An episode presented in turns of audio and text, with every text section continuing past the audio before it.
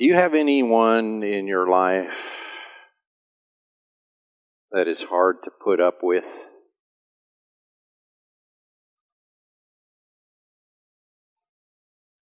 That's kind of a depressing question, isn't it?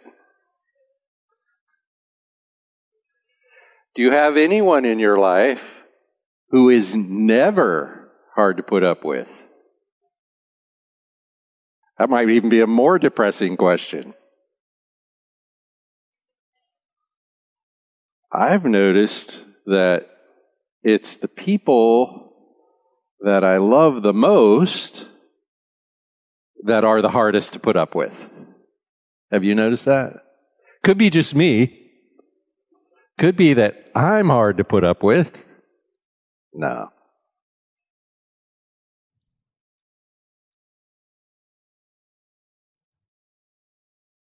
We've been uh, looking at the book of Ephesians, and we're coming to the therefore part. You know, it's a very uh, common in the writings of Paul, in these letters that he wrote that are in the New Testament for the church. It's common for him to begin with doctrine and then conclude with practice. And that's exactly how the book of Ephesians is laid out. He begins by teaching us what is what God has done, what is true, the gospel, the good news, and then somewhere along the way, there's this little Greek word, O U N, un, which means therefore. And you have a hinge or you go from doctrine to practice. And that's where we are today. If you looked at Ephesians chapter 4, in this English translation, the very first word of chapter 4 is therefore. In Greek, it's the second word, but that's because they put the conjunctions after. I uh, never mind that. But anyway, it's the very first thing. Therefore, therefore, Paul writes, therefore I, the prisoner of the Lord, implore or urge you to walk. Oh, so this is about how you're going to live your life. To walk in a manner worthy of the calling with which you have been called. With all humility and gentleness, with patience, showing tolerance for one another in love. That's the put up with bit. We'll come back to that. Being diligent to preserve the unity of the Spirit in the bond of peace. Now, this sentence is like a summary statement for the rest of the book of Ephesians. Everything else in the book of Ephesians is about the details of this. That's important to remember. When the when Paul says husbands love your wives as Christ loved the church, that is an example of diligent to preserve the unity of the Spirit in the bond of peace. That is an example of showing tolerance for one another in love. So, this sentence that we're going to look at today is a key sentence in the book of Ephesians. It's like he's saying, if all that stuff we've gone over in the first three chapters is true, and it is, then this is how you should respond. This is what you should do. This is how you should walk based on that. He says, I urge you to walk in a manner worthy of the calling with which you have been called. Really? When we read that, it should be like, it should really make us wonder worthy? Because let's think about the calling with which we have been called. I've given you a list in the bulletin. But when he says, walk in a manner worthy of the calling of, with which you've been called, it's literally saying this live in the recognition of God's glorious invitation and perfect provision. Because all of this lesson we've had so far that's all it's about. It's about a glorious invitation that has been perfectly and completely provided. There's nothing we've read so far that we contribute to. Nothing. So, how do you walk worthy of a gift.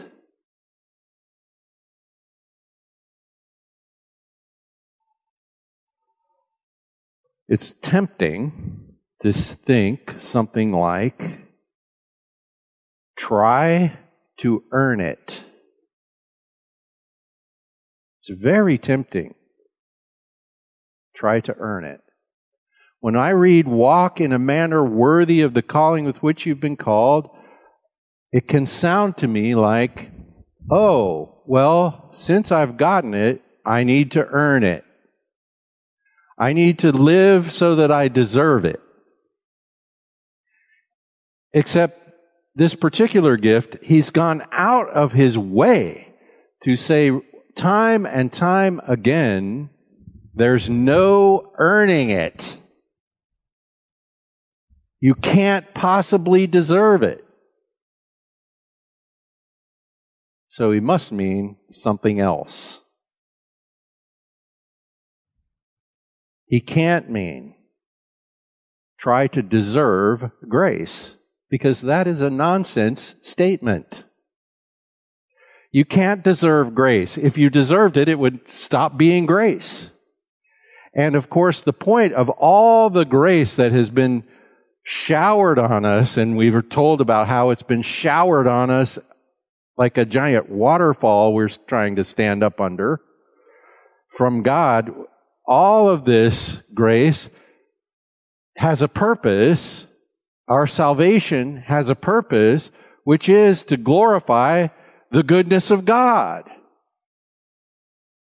To glorify the amazing grace.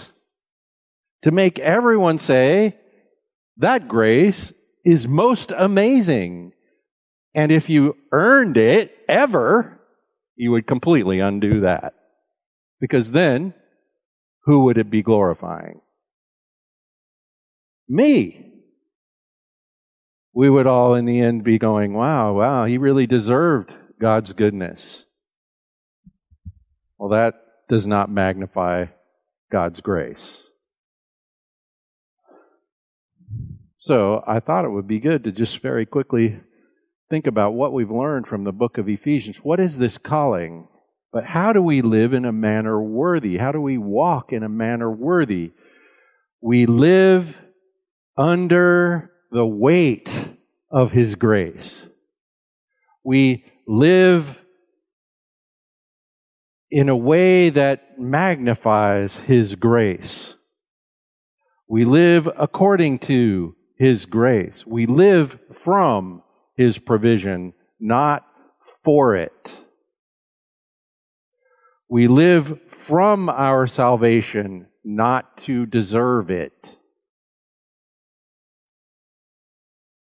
We live in recognition of God's glorious invitation and perfect provision.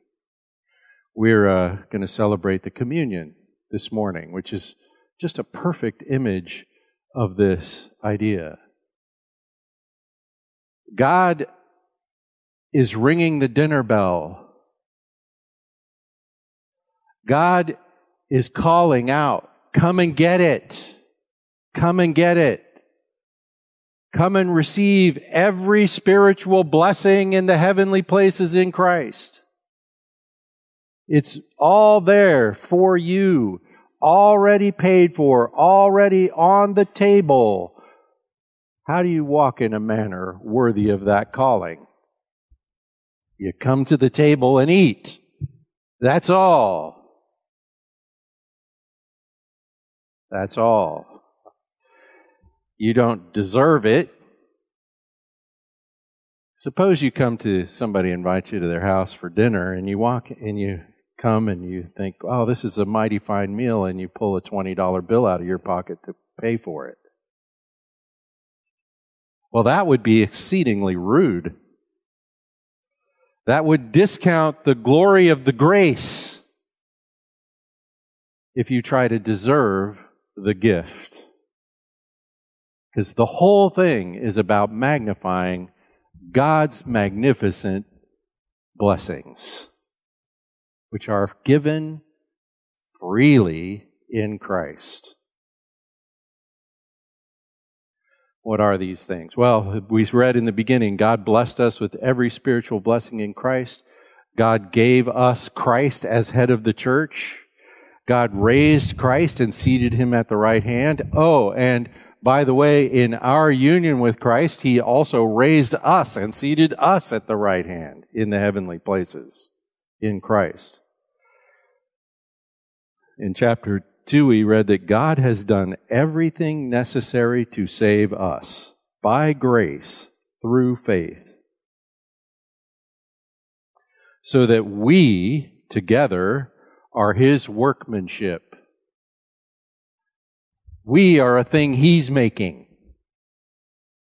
We're not self made.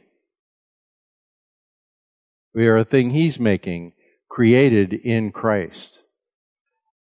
Created in Christ for good works that He's also prepared for us to do.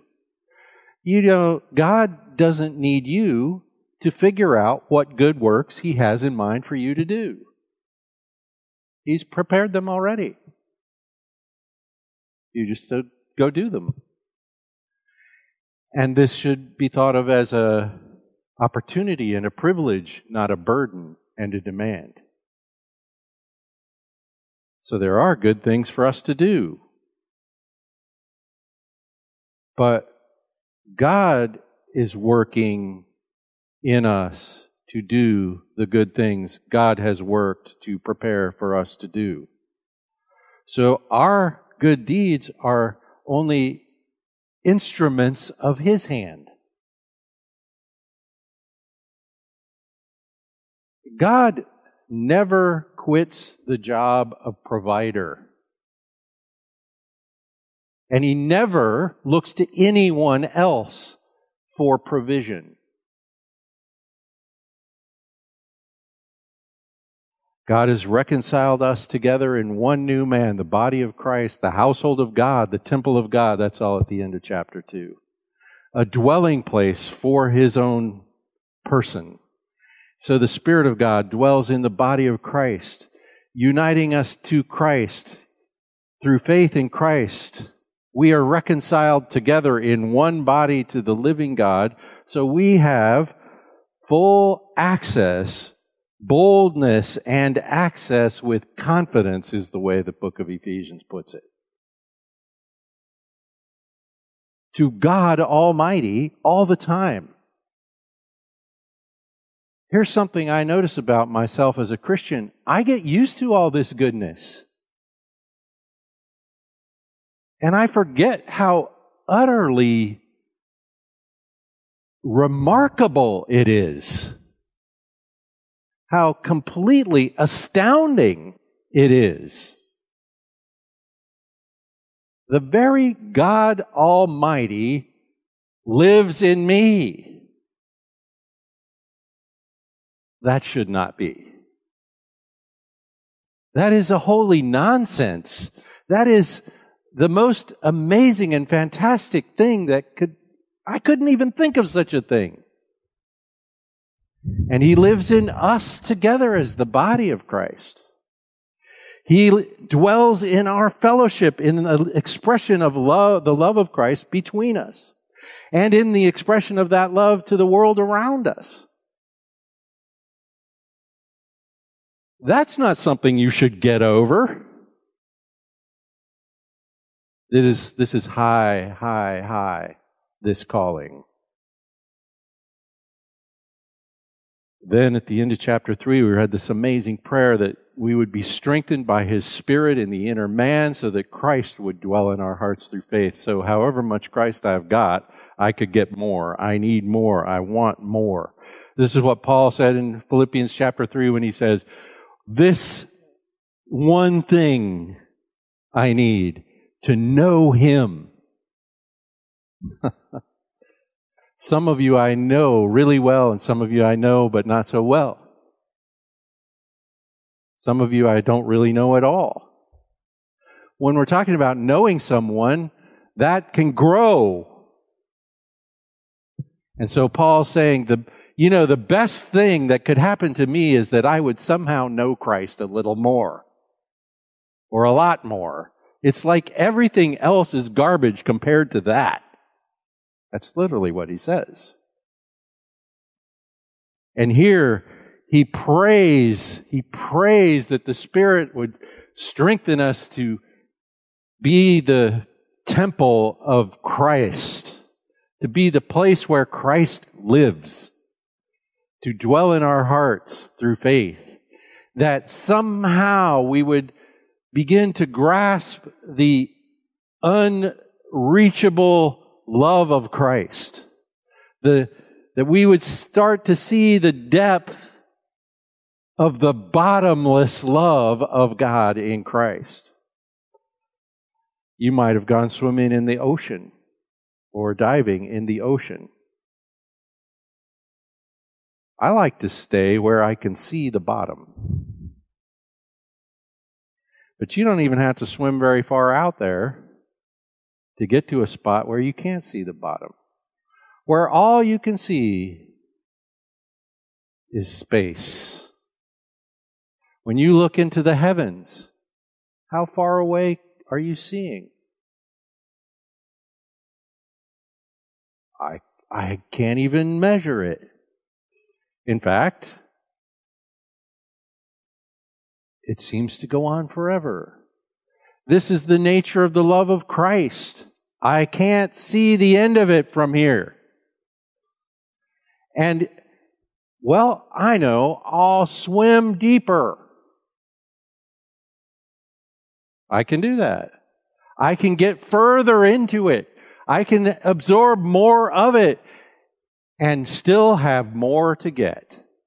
For all eternity, I will be exploring the magnificent love of God in Christ, and I will only begin on it.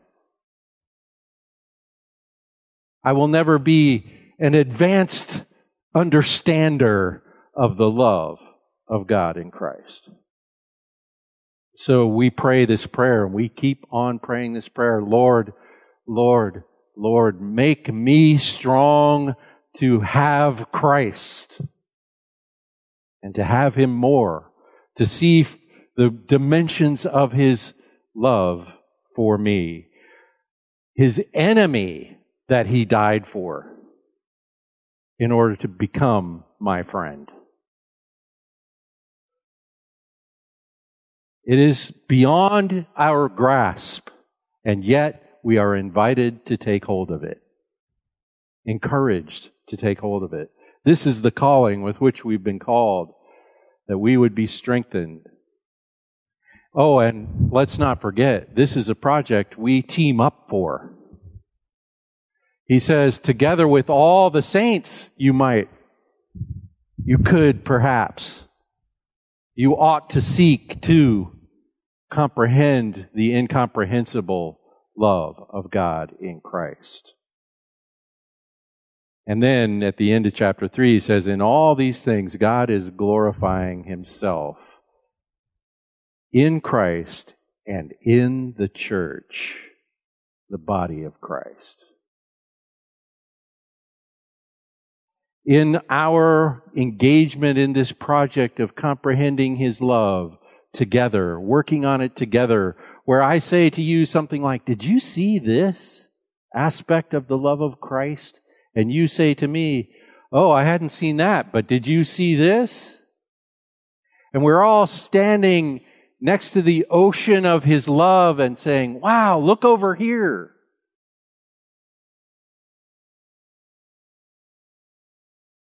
We engage in this project together. The union of the saints in Christ with God.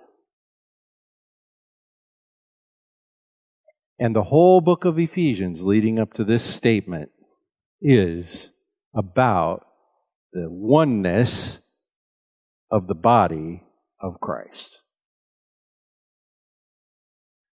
The calling to which we've been called is the unity of the Spirit in the bond of peace. That is the calling. That unity that was made by the cross of Christ when he obliterated divisions between races and tribes and nations and made one new man out of everyone who comes to him in faith. That union, that unity is the unity of the Spirit in the bond of peace. We could read about this in the prayer of Jesus in John chapter 17, where he says, I, I will give eternal life to anyone you've given to me, Father. And then he says this, eternal life is knowing you and me. You see, the thing Jesus points out to us about eternal life is not how long it lasts, but what it is. What it is, is knowing God and knowing Christ. And so Paul says, ah, that is the thing. That is the prize. Christ is the prize. I would give anything just to know him. And that spirit unites us all. We are the ones who come to Christ. We are the ones who look to God in Christ and by the Spirit. At the end of Jesus' prayer in John 17, he says this He asked the Lord that they would all be one.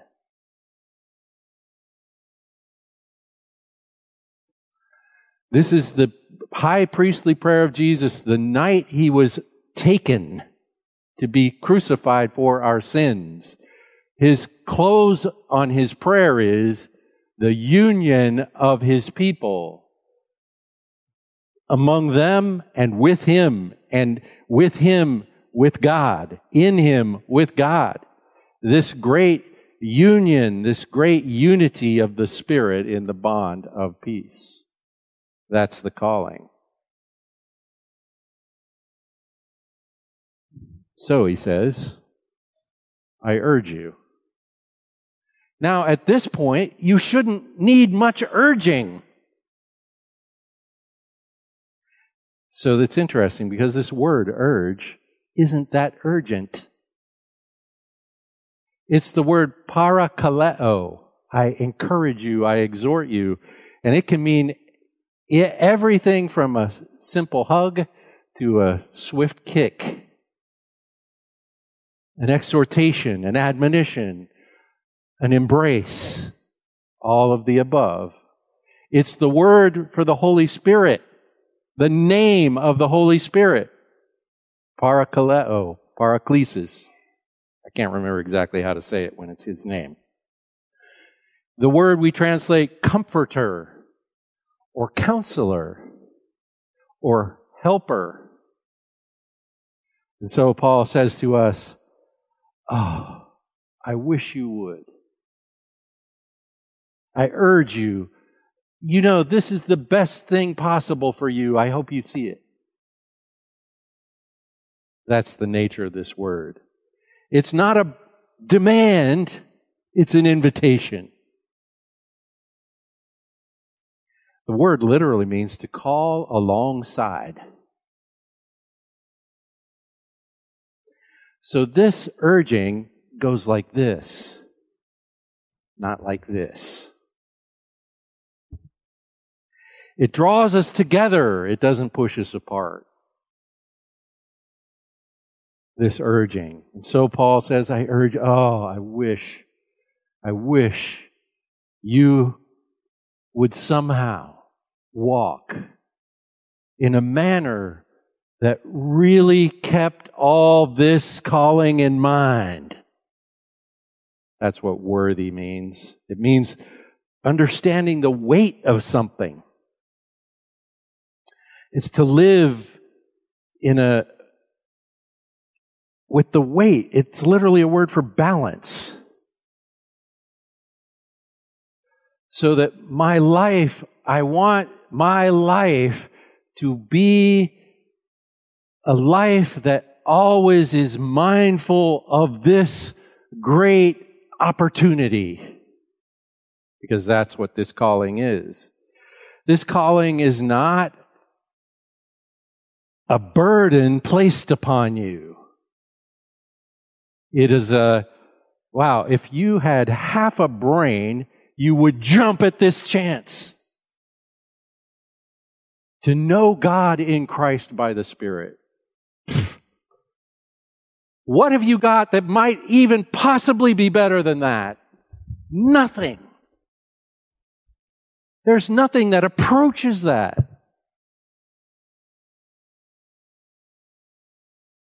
This is the prize. This is the prize. And so, Paul says to us, Oh, live like you know what kind of prize God has for you. That's, that's what we're talking about here. Live like you understand the nature of the goodness of God's grace toward you. Because if you understand the love of God in Christ,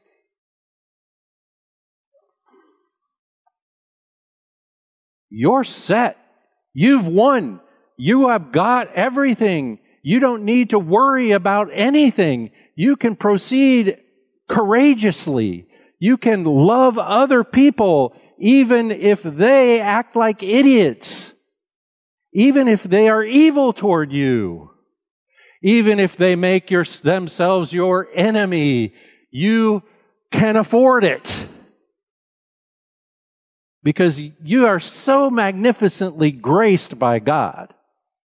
And so Paul says, look, if you live in a way that just simply recognizes the altitude of your calling, you will become uh, this stupidly generous person, just as God did. In a way that would appear foolish in this world, and yet is an expression of the manifold wisdom of God. Okay, so remember this. Under grace, all commandments are opportunities, not burdens. It's a very important distinction to make when you're reading the Bible. Make distinction between law and gospel, between what must be done and what God has done. Follow that? Between law and gospel. The law tells you what you must do. The gospel tells you what God has done because you can't do what you must do. Now, once I have the gospel, then the law is transformed for me and it becomes an opportunity and not a burden. I now I can read the commandments of Christ, the commandments of the whole Bible, any commandment, anything where the Bible says, here's what you ought to do, here's what you should do, here's what you must do, or else. And I can read all the or else has been laid on Christ. And so I am free. And so the law is no longer judging me. It is, however, informing me. It does tell me what is good and what is righteous and what just is pleasing to God. And so now I'm free. And now I look at those rules as, oh, this is what I get to do, not what I have to do, or else. Now we sometimes have, will read the commandments of the scripture and we think, well, that seems burdensome to me, and that's just because we haven't correctly understood them yet. Well, here's our list in this particular sentence. It's not a very long list. He says, with all humility. Humility. This is a part of the unity walk. How do I walk in a manner worthy of this calling? I exercise humility. I make myself a universal servant. well, already this is seeming kind of burdensome to me. I make myself the servant of all. Now, should I succeed in doing this, when I got down to the level of servant of all, you know who else I would find there? You know. Who else is down there below all of us? Jesus. Jesus. Oh, so to be with him, I need to go down there. And that means I'm here for your benefit. That's how I view myself. I adopt this stature. That's humility. Uh, the way Paul puts it in Ephesians or in Philippians chapter two, verse three, is I consider others as more important than myself. I esteem others above myself. Did you ever try that? Did You ever try that? Are there some people in this world that you simply cannot envision yourself beneath?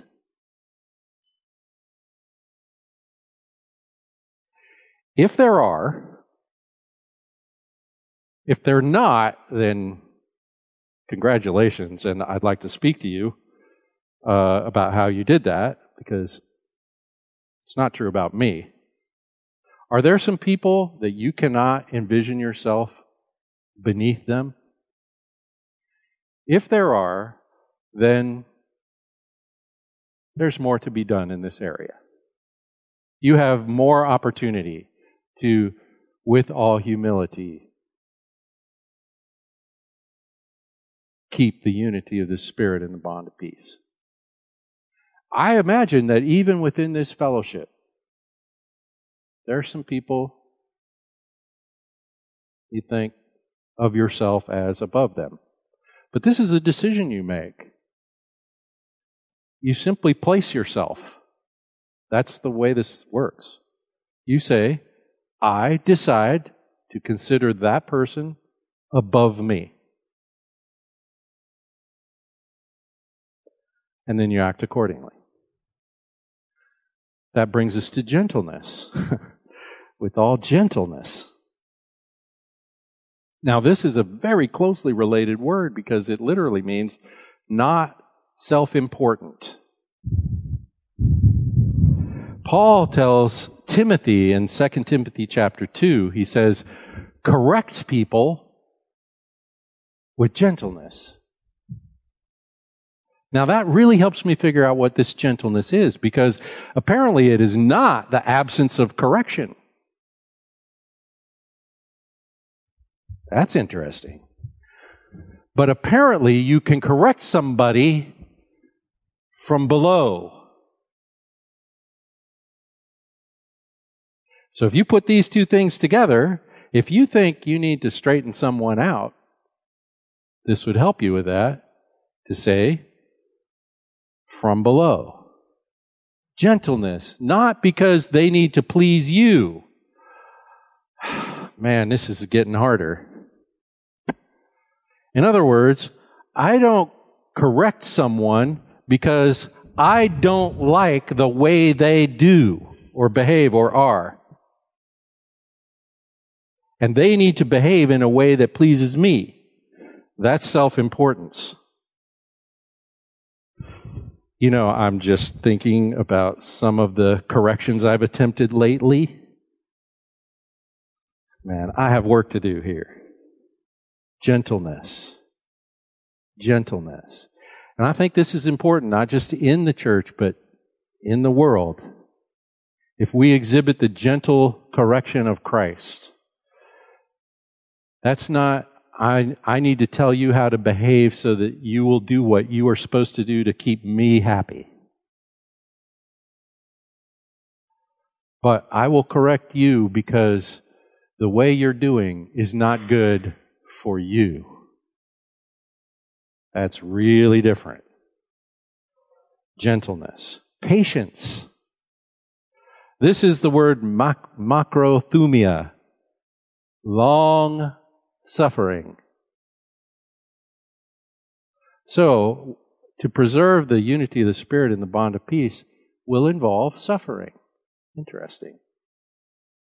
So, suffering is not all bad. Jesus suffered. So, this word means continuing through pain or difficulty.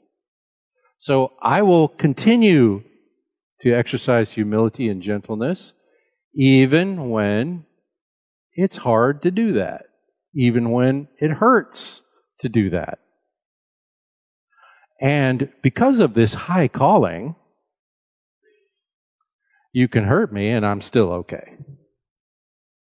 I can afford it. Patience, long suffering. Is there anyone in your life that causes you to ask, Lord, how long?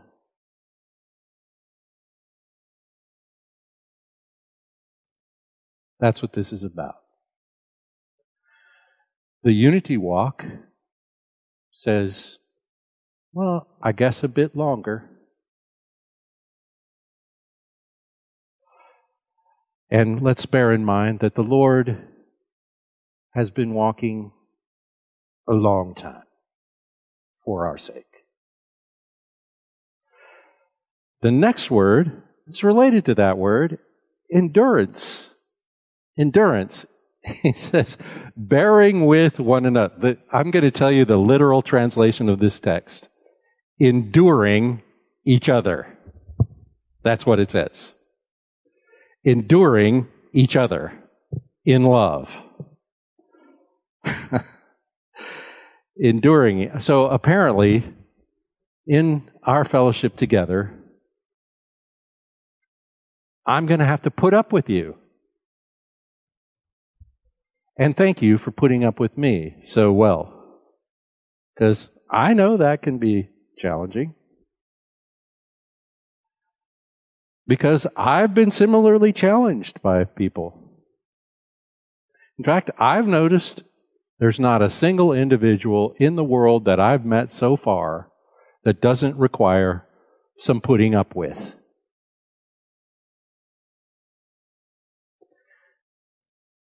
We can be jerks. We can accidentally do the wrong thing and cause a hubbub give a bunch of people around us something they got to put up with. And this says the unity walk endures each other. So here in the fellowship of the church, we need to love one another. This, this is in love. If you ask the question, how am I going to put up with you? The answer is only by the love. Only in the love. Only in I know God has loved me and God has loved you. So who am I? So I exercise a little humility. I give up my self importance. I long suffer. And I endure. And this is in love. And this is agape. This is that supreme love that God has demonstrated to us in the sacrifice of Christ. It's a love that's taken on purpose. I don't fall in this love. I decide on it. I decide on it. Like Jesus decided to show up here on earth and die for our sins. That's the love we're talking about. It's intentional. It's sacrificial. It pays the price.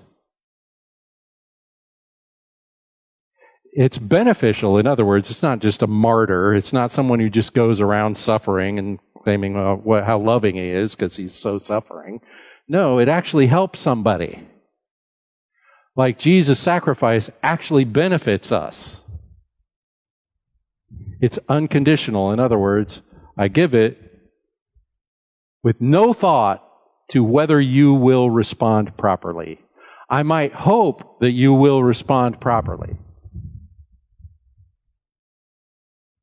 But even if I predict you won't, I still give it. Even if I think you're not going to love me back.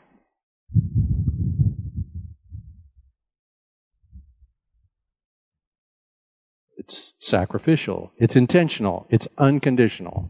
It does not depend on the anticipated response. It's incarnational. In other words, this sort of love, Jesus didn't love us from heaven. He showed up in person. This sort of love shows up in person. This is the unity walk. I, you know, this just gets harder and harder.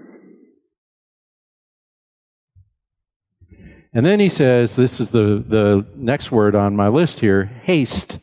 That is to be in a hurry. This love is in a hurry. This endurance is in a hurry. This walk is in a hurry.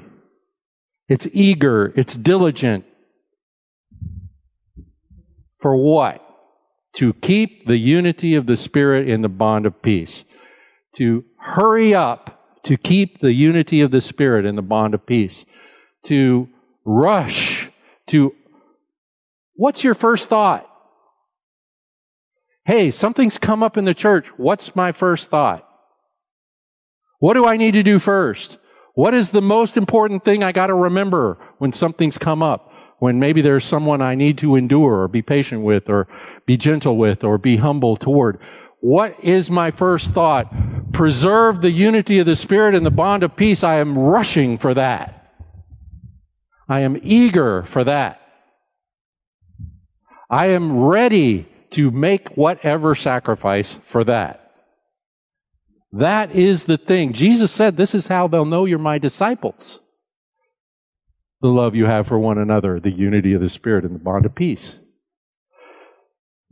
This is the evidence of who we are. This is our identity as a, as a people. So we are in a hurry. What is rule number one? Preserve the unity of the Spirit and the bond of peace. Does that mean never say anything hard for anyone to hear? No.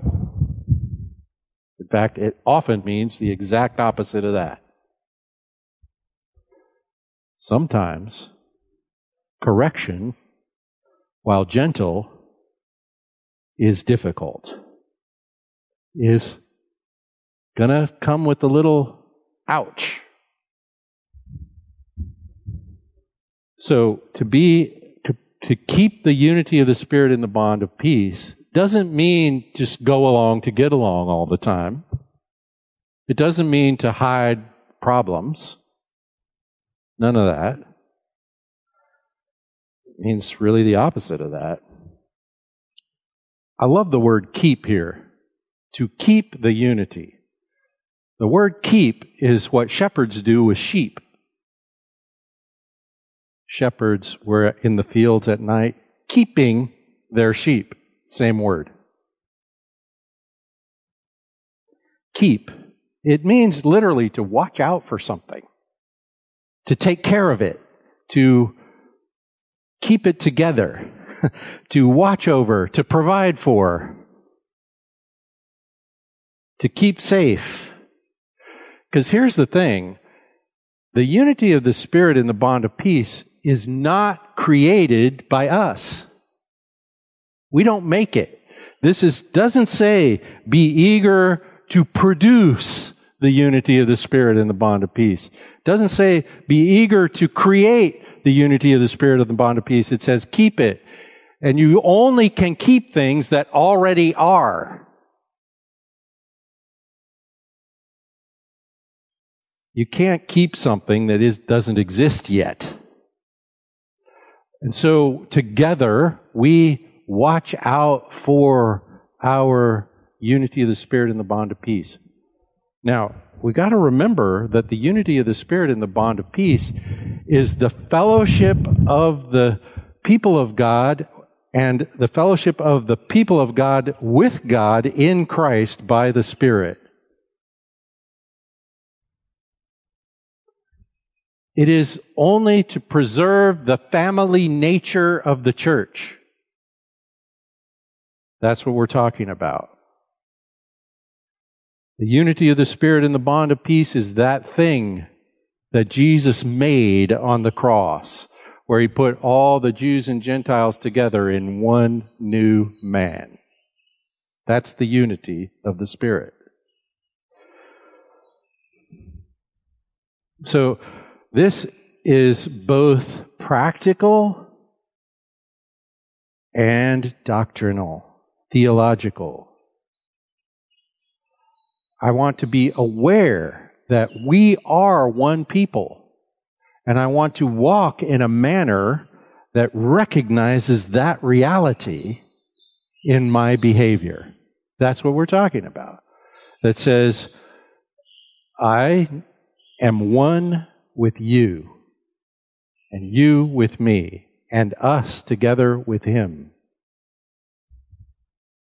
Let us live in a way that watches over that, that keeps an eye on that, that's eager, that my first thought is, oh, how do I walk in a manner that says we are one? That's the question. Now, remember, when we go through these rules, I think, wow, that's impossible. I can't. Humility, I'm, that's not in my nature. To be, consider myself everyone's servant.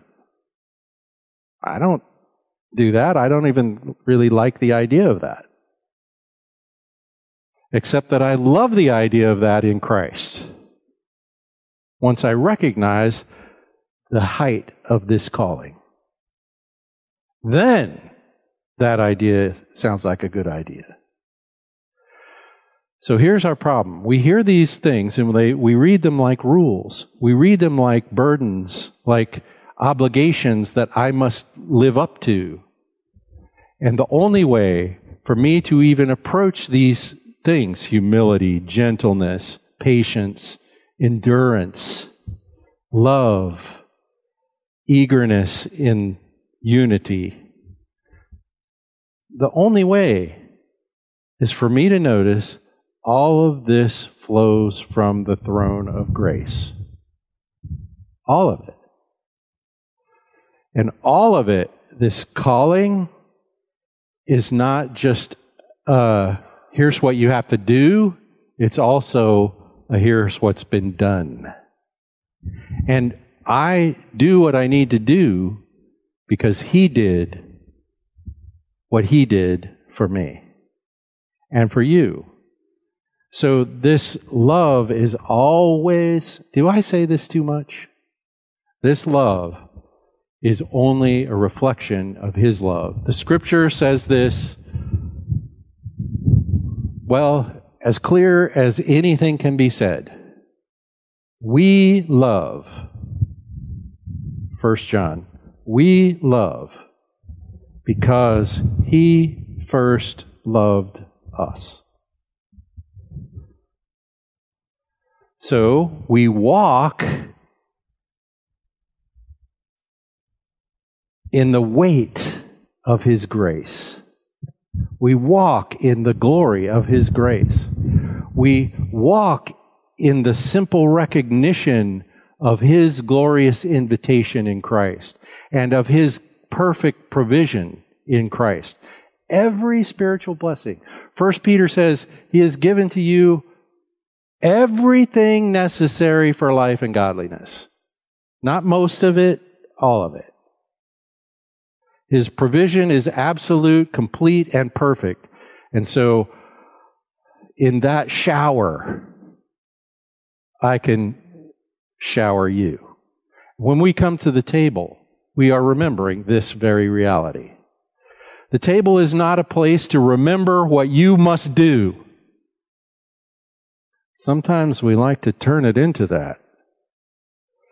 We think, we say to people stuff like, before you come to the table, make sure you're right with everything in the world.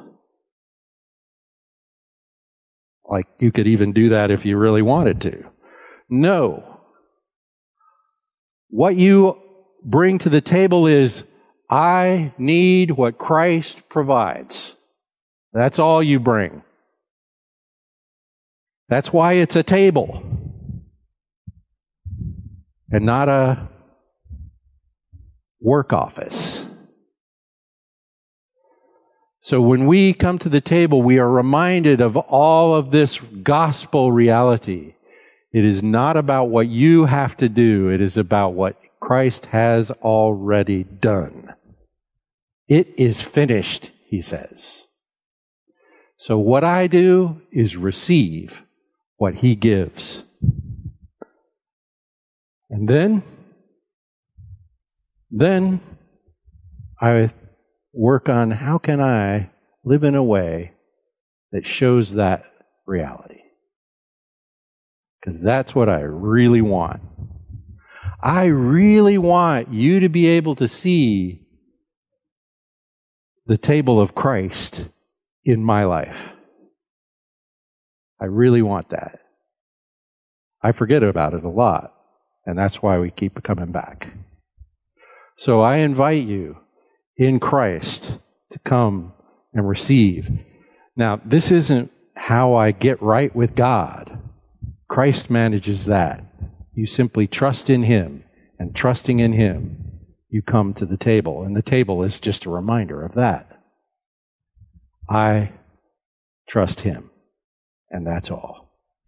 Father, we give you thanks. We ask for your help and provision as we seek to walk in a manner worthy of this great calling. Lord, help us to know your love. Help us to see the magnitude of your blessings a little better than we did before, or a lot better. Lord, we want to live in a way that reflects your goodness. And we thank you for that. In Jesus' name, amen.